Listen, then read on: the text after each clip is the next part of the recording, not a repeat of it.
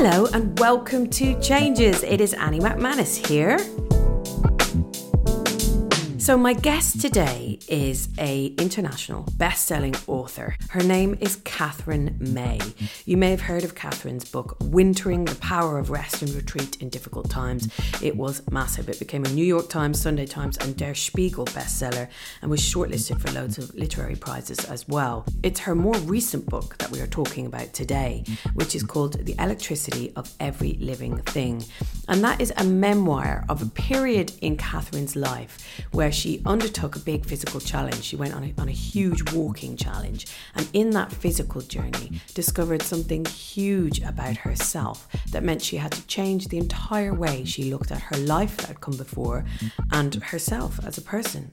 Katherine discovered that she is autistic.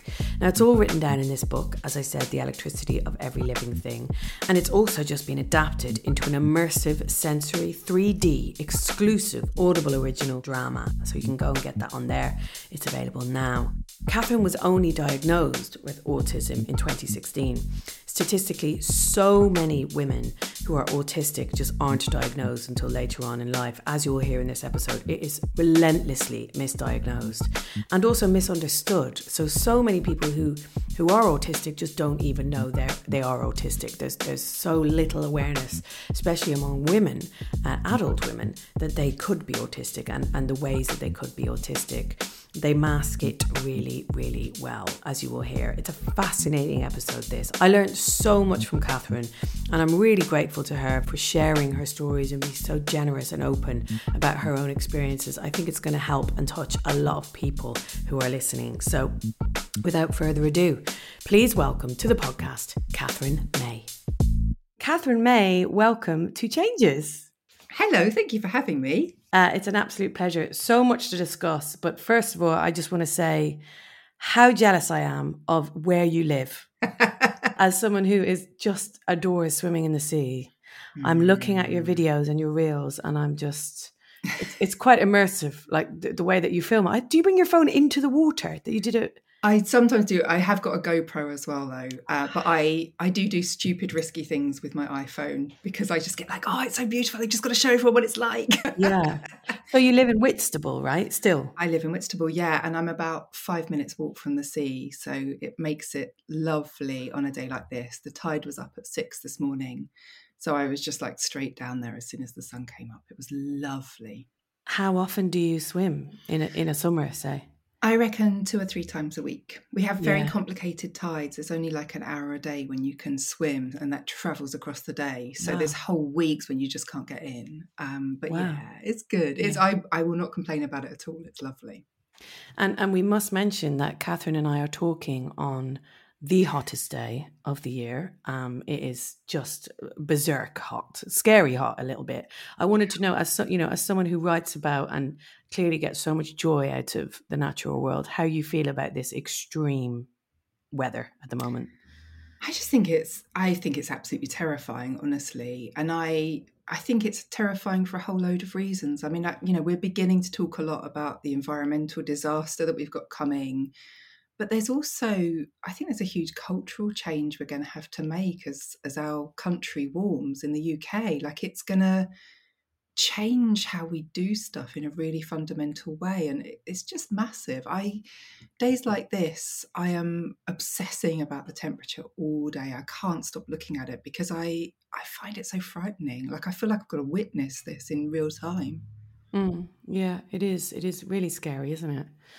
Um well, listen, one of the reasons we have you on here today is because um, of the book that you wrote, um, of which you've written many brilliant books, Wintering. The first time I actually heard of you was when you were on Krista Tippett's podcast oh, on Being, yeah. talking about wintering, and I bought the book off the back of that. But this book that we're talking about, The Electricity of Every Living Thing, which is out now in paperback and has just been adapted into this original drama on Audible. Um, there's a line at the start of it which says, I wrote electricity in the white heat of transformation, flooded with new self knowledge. Now, as this podcast is about change, I thought that was a nice place to start. And you could tell me maybe like a few of your motivations for writing this book. Why did you want to write it? Well, the funny thing about electricity is I planned to write a book about motherhood and the transformations that brought. And halfway through, I realized I was autistic. Um, and that is not a simple realization to make, really. It requires the unpicking of your whole life before. Um, and so, on one hand, I was like trying to track this process of transformation um, and try and using the writing as like a tool to understand it because writing it let me just really burrow into loads of research um, and to obsess over things which i love doing um, and i i needed to write the book to unpick the whole thing really you say at the very end of the book about this word adjustment and and mm. it felt like such a real like a, a, kind of real way to to talk about how we deal with change yeah. and especially in your case i thought the, the, aspect of change was so interesting because as you say in the book you don't change at all no. in, in discovering um, that you're autistic. It's more you have to reframe how you feel about yourself. Am i right in is that would that be the right way of saying it? Yeah. Um, yes and no i guess. The fact that i was autistic was continuous throughout my life yeah. um, but i just didn't know. But one of the things that happened after the realization was that I realized how many of the things that I like needed as an autistic person I'd been squashing um, and I'd been ignoring sensory inputs that were like really harmful to me, and therefore I was getting incredibly tired all the time. Um, I was not, I was not living the life of somebody who needs to take it a little bit easy, and learning that I was autistic meant that all of those problematic bits kind of flooded back in. I started noticing them again. So I started noticing how uncomfortable a lot of my clothes were. Um, I started noticing how hard I found very loud music. My husband is a part-time DJ, so he loves his loud music. Yeah. Um, and and so actually, for a while, and apparently this is like really really common for late diagnosed people like me. I felt like I was ultra autistic for a while, like everything was bombarding me again.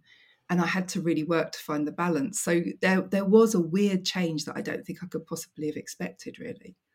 Can you talk us through the moment of change, the, the trigger for you thinking mm. about yourself in that way? I'd had a really hard time when my son was born. Right. Um, I was pretty sure it wasn't postnatal depression, actually, because it, it didn't really fit with the symptoms, but I just felt incredibly overwhelmed and I really struggled with like the social aspects that are supposed to make it better. You know, so everyone says, "Oh, join a mother and baby group," and that would have been my worst nightmare. And I, I even felt like upset by having to go to the sure start temperature for like weigh-ins and stuff. Yeah, yeah. And I knew I wasn't reacting the same as everyone else. And I'd had many points in my life when I knew I wasn't reacting the same as everyone else. Um, and and that began like a process of inquiry, I guess you'd say. I tried to talk to GPs and things like that and was just told like I was fine. So then one day I was driving to an optician's appointment and uh, I heard a woman on the radio being interviewed about the fact that she was autistic. And there was this moment of instant recognition. Like, I can't. I can't even, there wasn't even like a moment when I thought, oh, that's just like me there was this immediate sense of like we, me and her, we were like the same thing. Um, and and that was it. I mean, after that, I did loads of research and things like that, but I'd never heard an adult autistic woman speak about her experiences of the world before, and it was like this moment of complete magic. And what were your perceptions of like an autistic person before then? Well, actually, I knew a fair amount about autistic people. Like, part of my degree was in psychology. Um, right. I had always worked in education. I'd worked with autistic kids. I knew a bit about being autistic, but I only had that very external understanding that you're trained into. So, when we uh, present autism in the mainstream, we tend to talk about it as like a set of external symptoms that you can see that person right. doing. And so autism becomes flapping hands or rocking, for example. Um, it becomes being very fussy with food or overreacting to things, you know. And what I came to realize was that actually those like external appearances, A, aren't consistent across all autistic people. Like we all do different things, we all sure. express our, our distress in different ways, but also that they were a response to uh, very strong sensitivities, really. Um, and so for me, it was that moment of realizing that this, my sensory inputs were like turned up to a million and that light for me is incredibly intense and makes it hard for me to see that like noise takes me over and makes me feel sick you know that i can't hear one person's voice in a room if they're talking to me and there's other people talking. I can hear every single voice all at once and then my brain will spend the next five hours processing every individual voice i heard. Um, and it was it was understanding that internal experience that was just totally transformative for me. But I think the interesting thing was that I'd walked quite a long way as I, you know, for my book, I was undertaking this project to walk the Southwest Coast Path. I'd walked quite a long way before I realised, and I don't think I would have realised if I hadn't done the walking first. Why not? I think the walking opened up a space. Like I walked alone mostly, um, and for many many hours at a time you know like for seven eight hours.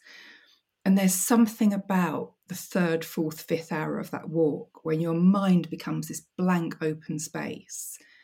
And i feel like uh, i was more permeable like I, it left me ready for a change. It left me open to just a completely different worldview i think it, it broke me down. I was exhausted and that helped.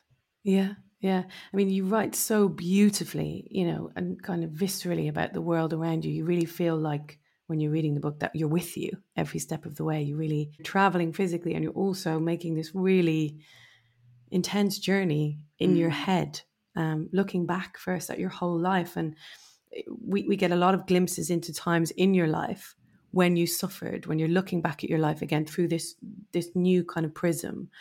Um, talk us through some of the different times, Katherine, if you don't mind, mm. when you asked for help from doctors or therapists. There were yeah. many of this, these times. There were many. I mean, I first started talking about myself as depressed when I was like eight or nine years old. And at the time, I was just told by everybody that, you know, kids didn't get depressed. Um, I had what was called then ME. I'm not sure if it was the ME that you know we know better about now, but I I was diagnosed with ME when I was 14, had a year off school. I was just absolutely exhausted. I was in lots of joint pain. I couldn't function. Wow went back to school, uh, then had a breakdown when I was 17, uh, another year off school, you know, God, and yeah. then like massively struggled in my first job and second job and third job, and then had another bout, which by then was called fibromyalgia, because again, they didn't know what to diagnose me with, but like total abject exhaustion severe episodes of panic you know? I think my doctors realized in some way that my exhaustion symptoms were psychosomatic but they couldn't put that in like generous terms. They had to put that in terms of attention seeking you know um or you know I, I was told by by someone that i was i was mentally ill and i was faking it for attention. And mm. that's like the worst thing to be told when you're in so much pain and you can't do anything and you just want to like go out and see friends. Yeah. I'd repeatedly asked for help, even down to when the uh, health visitor was sitting in my kitchen when my son was a couple of weeks old and she got the mental health questionnaire out that everybody's supposed to fill in that's supposed to diagnose postnatal depression early and she literally hovered it over the table and said i can tell you're fine and put it back in her bag wow and what most people don't know about autistic people, particularly women, is that as girls, as teenagers growing up, we learn to mask our symptoms like so carefully. Mm. It just does us huge harm because we mask so hard that we always look okay, like even when we're in the most unbelievable distress. Um, and, yeah. it, and it's a problem. Yeah. And then is there a point when you mask so hard that sometimes you believe yeah. your own mask? Yeah, I believe my own mask, definitely. Like I believe that I was a, an exceptionally like competent person. like I thought I was exceptionally well organized. I thought I was like uber sociable. Um, and I'm none of those things, honestly. Like, I really struggle with organization. I struggle in group situations, but I'd created this vision of myself that I hoped to be. And I just kind of thought for a while that if I faked it long enough, I could be it. Yeah. And then after a while, it just became this mask that I wore every day and didn't know how to take off. And I couldn't have told you at the time that it was harming me. There was a, a very interesting, um, uh, enlightening example of that in the book is when you talk about when you met your your, partner H first, and used to go out to the clubs with him, yeah. and used to have to get absolutely hammered to be in the oh, room yeah. with the music, and then he would have to kind of drive you home between sets because you you'd get so drunk, sleep. yeah. yeah. and it's kind of it's it's so interesting because that's kind of in Britain, kind of you know acceptable behavior that that that would happen, but that's you trying to find a way to to, to, to stay in these social situations in these highly sensory situations. It's just you just trying to find your ways. It's really interesting that that side of it. I thought I wouldn't survive in your life, would I? God, no, Katherine, no. And I wouldn't. I wouldn't want you to even try. Oh my God. Um, but just just how you in them scenarios you know would would would mask yourself because you're like well i got drunk you know i always believed that it was just then yeah it's amazing how you can fool yourself um and when I got my diagnosis, one of my friends said to me, um, he said, like, That's, that explains why you leave every party. And I was like, what? She was like, you've disappeared from every party I've ever been with you at. And I was like, no, I haven't. And then I thought about it and thought, oh yeah, I, yeah, I'm always like hiding in the loos. Like if it's got a garden, I'm at the bottom of the garden.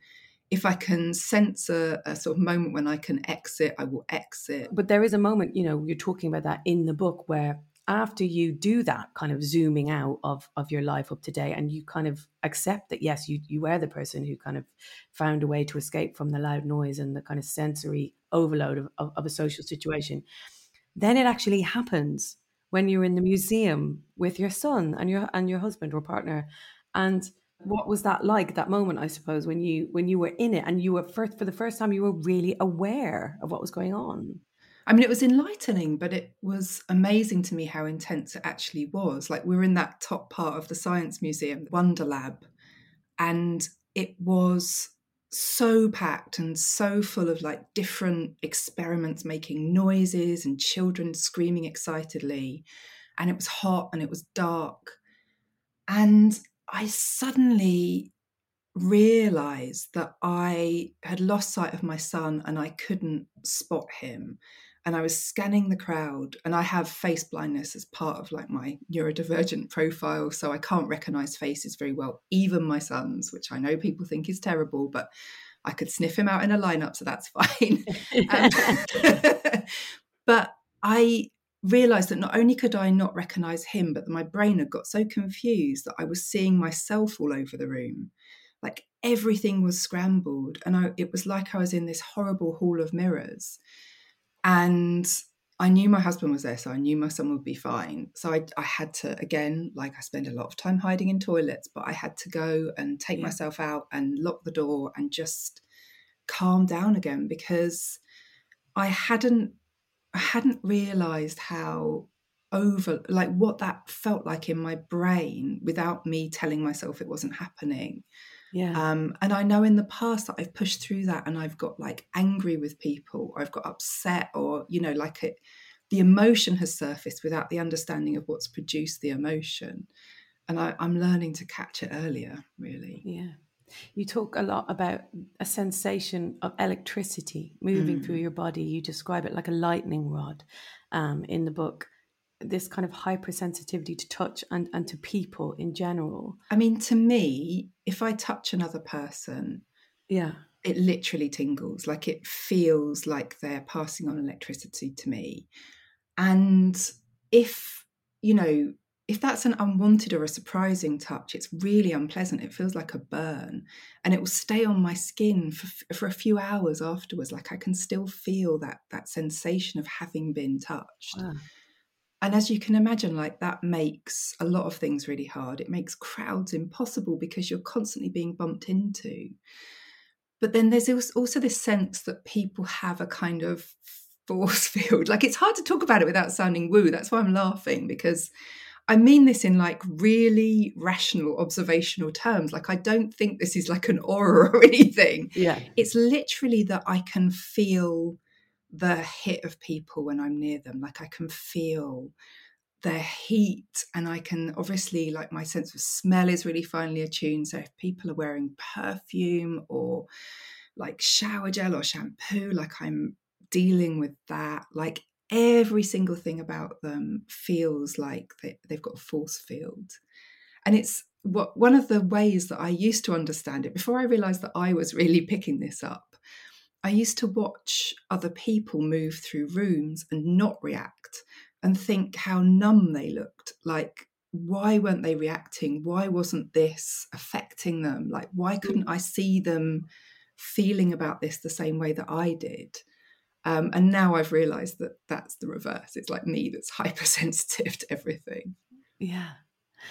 Can I ask about the, the, the kind of moments or the period of um, I don't know, acceptance isn't the right word, but there's a, there, there was, it felt like there was a wrangling with you at the time when you heard the radio show. You know, the idea was in your head. There was this sense of, is it worth exploring further? Am I actually you know, maybe everything is okay as it is. Am I going to rock the boat? Am I going to fuck with my life to the point where this could be frightening, you know?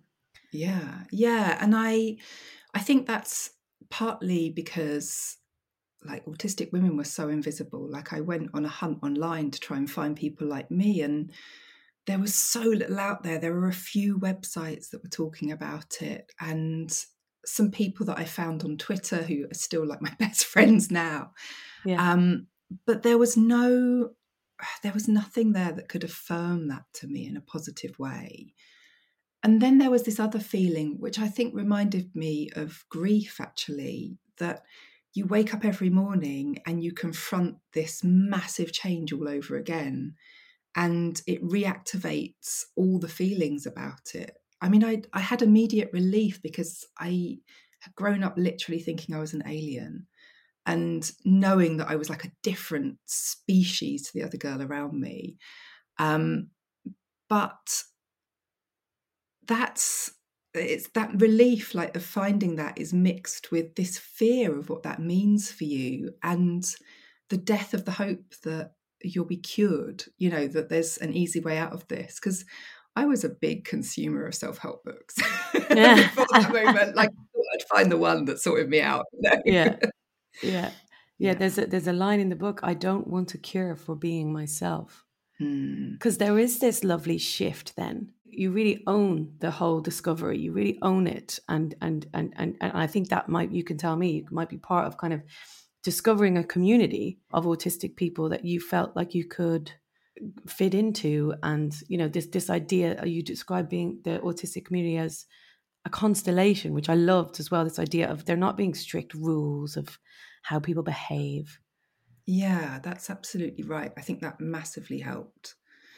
And I, but I also think that the more I read about autism, the more I realized that some of the best parts of my life are from my autism as well. Like it, it was a right. It was a double edged sword, and it still is a double edged sword. You know, so I can write books because I can fixate intensely on something and get totally wrapped up with it and have like a grand affair with with yeah. some information, you know, and not be able to let it go.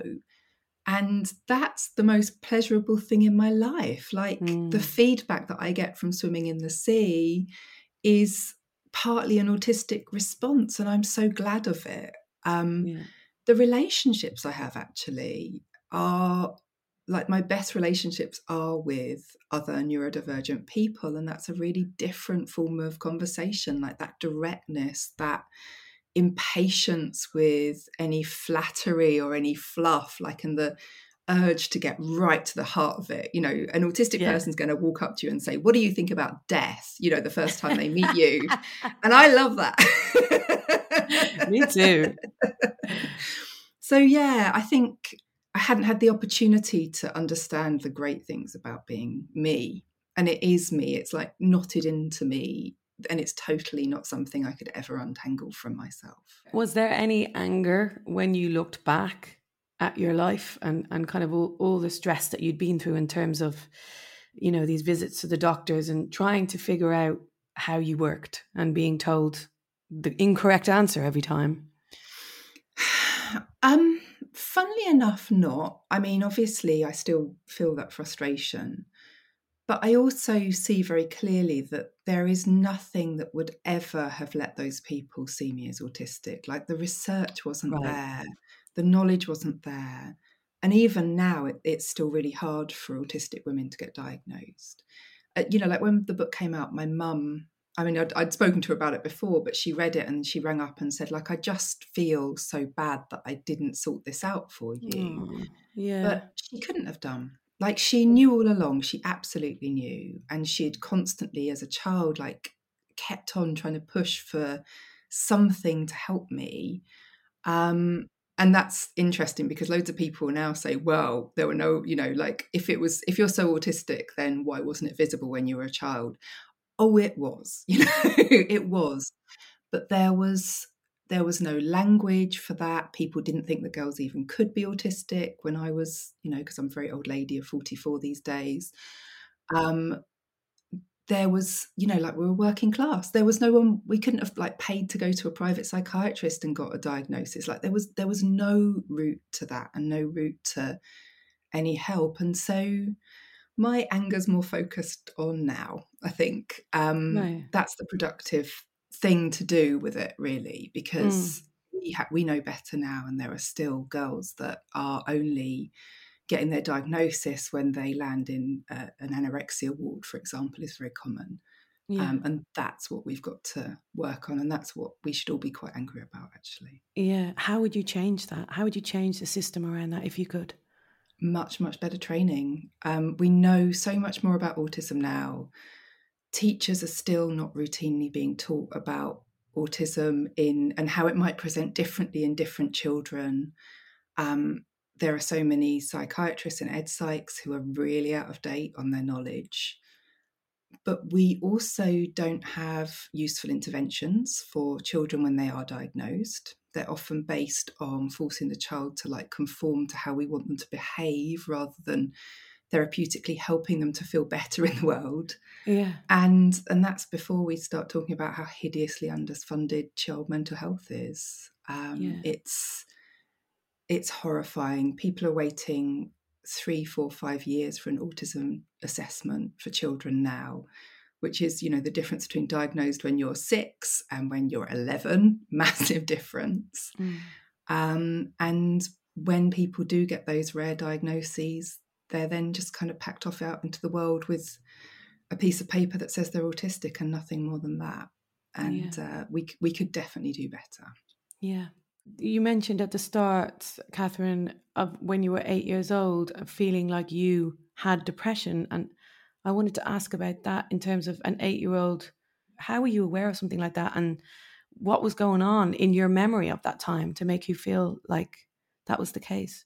I hope this doesn't upset anyone really, but uh, I had a complete and utter sense of worthlessness at that right. age. Like I really, I'd already thought about suicide at that age. Wow. Uh, and I carried on seriously contemplating it right up until my teens when I tried. Um, and that was a continuous, unbroken feeling that was based on this strong sense that I could never fit into this world, like that I had no part in it, that I was so different and disgusting that I had no hope in the future. And it was really all pervading. Um, there were times when I fell into like deep depressions when I couldn't do anything in my long list of crises, I forgot to mention that I was anorexic when I was like 13 and 14 as well. Oh, um, yeah, I really rolled through every mental health crisis you could based on the fact that the feedback you get from the world is that you are not acceptable.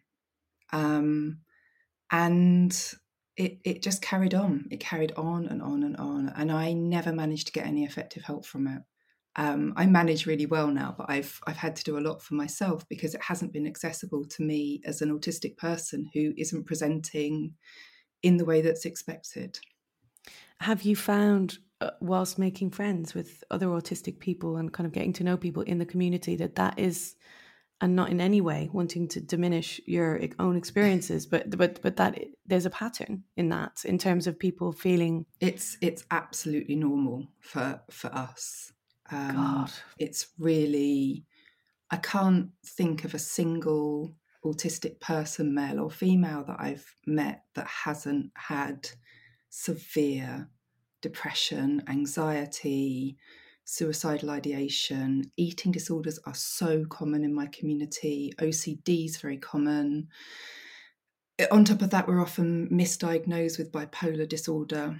Uh, wow. So many autistic people spend years taking the wrong medication oh. for bipolar because the uh, the diagnosis isn't available to them. I could go on. It's a it's a horrible, horrible picture um, that we face.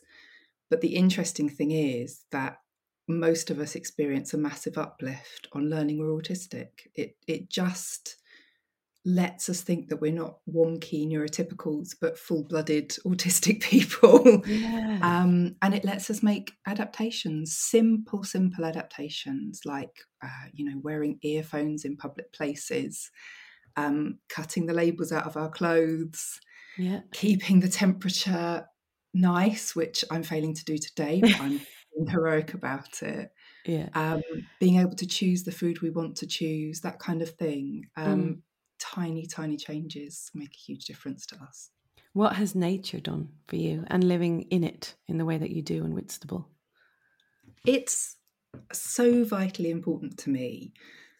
Like the soundscape when I'm outdoors is so soothing to me. There are just different rhythms, it's more spacious. It's quiet. It invites me to listen closely rather than coming at me. It doesn't um, attack, um, yeah. Like doesn't attack. Like like dance yeah. music could could do. yeah. Yeah. I mean I yeah, I find yeah. I find like amplified anything mm. quite mm. hard to deal with.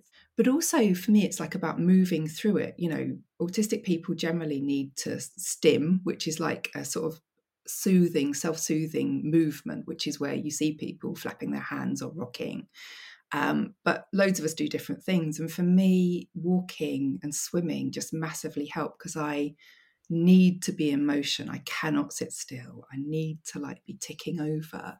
Yeah. Um, and I used to try and express that in closed rooms and felt like my electricity was building up and it might explode. Mm. Um, going for a walk every day, simple as it sounds, just helps me to regulate that need to to keep moving. Katherine, um, how has life changed for you in the in the process of this discovery? You know, you, you talk about the, the small adjustments, but kind of zooming out.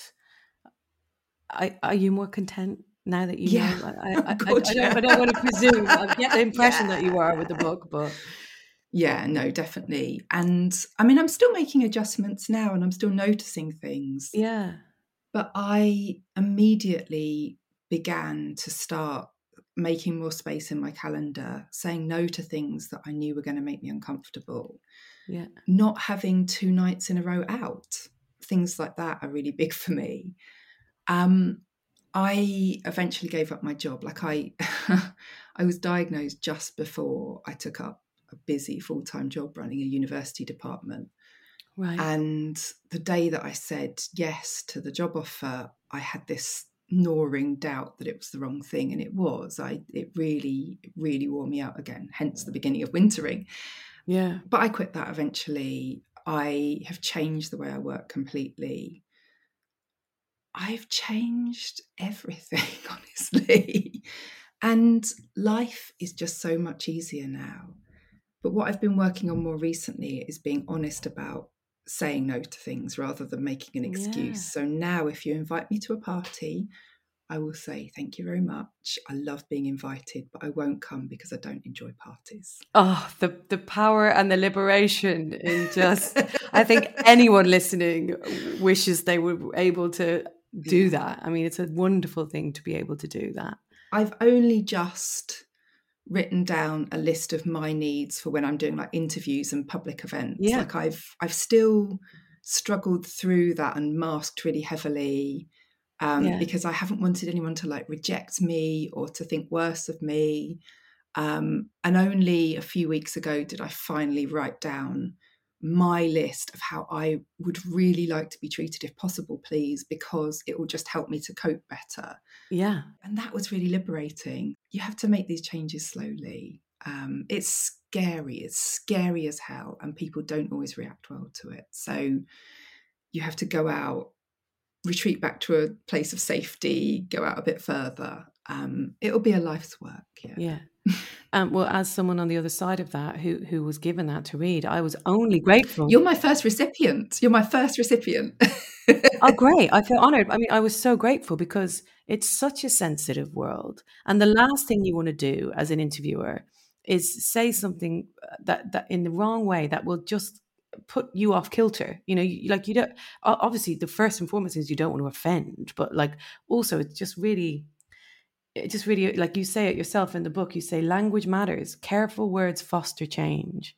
And if you don't know the language if you're not fluent in it you yeah. need to get all the help you can. So yeah. Yeah absolutely. And i i think i've realized really how anxious it makes people meeting me sometimes. I mean i've i've really noticed the difference that when i go somewhere to talk about wintering I get treated really differently to when I go to speak about electricity of every right. living thing. And I think that's because there's this anxiety that people don't know what sort of a human being they're about to meet.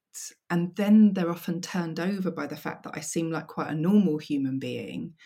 And so then they'll blurt out things like, "Well, you seem okay," and it's like, and then, and then everyone goes, "Ah, it's horrible," um, and we all get upset about it. Um, oh yeah. So yeah it, it just makes it much easier to i think go out and say right this is how i refer to myself. Uh, i am an autistic person. I'm not a person with autism. That won't necessarily be true of other autistic people but that's my choice of language. Please don't you know ask me questions about you know weird things like have i got a superpower?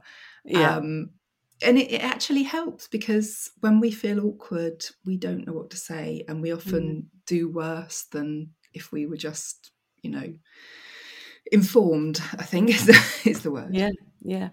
Um, okay, last question, and uh, I'm so grateful to you for for this. And again, it might be ridiculous, I'm, and I'm not asking this in any way uh, to assume that you are qualified or a medical professional. However, if someone's listening to this and they relate to what you say in the way that you related to the woman on the radio, what would your advice be to them in terms of what to do next? It's a complicated question, actually, because I think diagnosis like formal diagnosis isn't necessarily the right thing for any for everyone. Right. I, I, think a lot of us just need to know and understand so that we can make those adjustments we need to.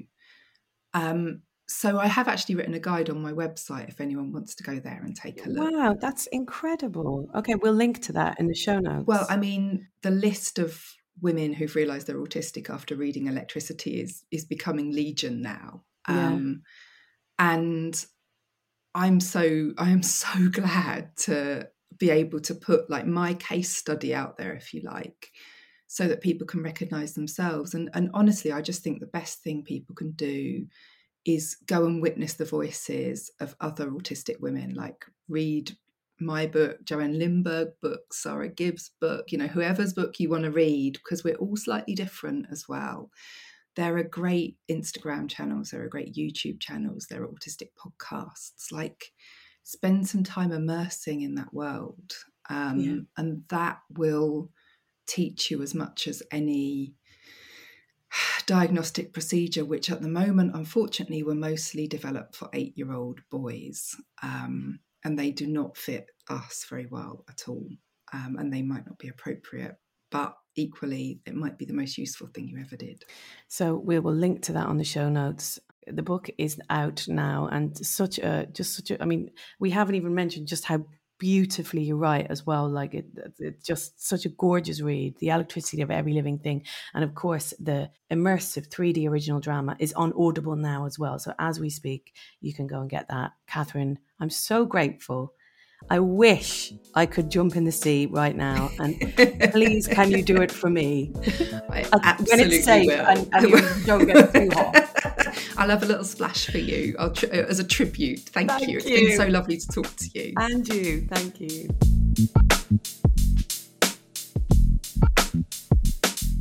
Thank you so much to Katherine May for that hugely insightful conversation.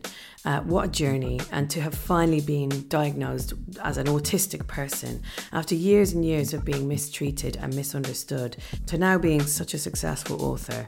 It's so impressive, and I wish her the absolute best. And she's got another book dropping next year, by the way, which you're going to want to know about too. But for now, go and listen to her immersive adaptation of The Electricity of Every Living Thing. It's an Audible original drama. You can listen now for free with your 30 day trial at audible.co.uk from $7.99 a month after 30 days. Renews automatically. See audible.co.uk slash FT for eligibility. Thank you so much. Speak to you next week.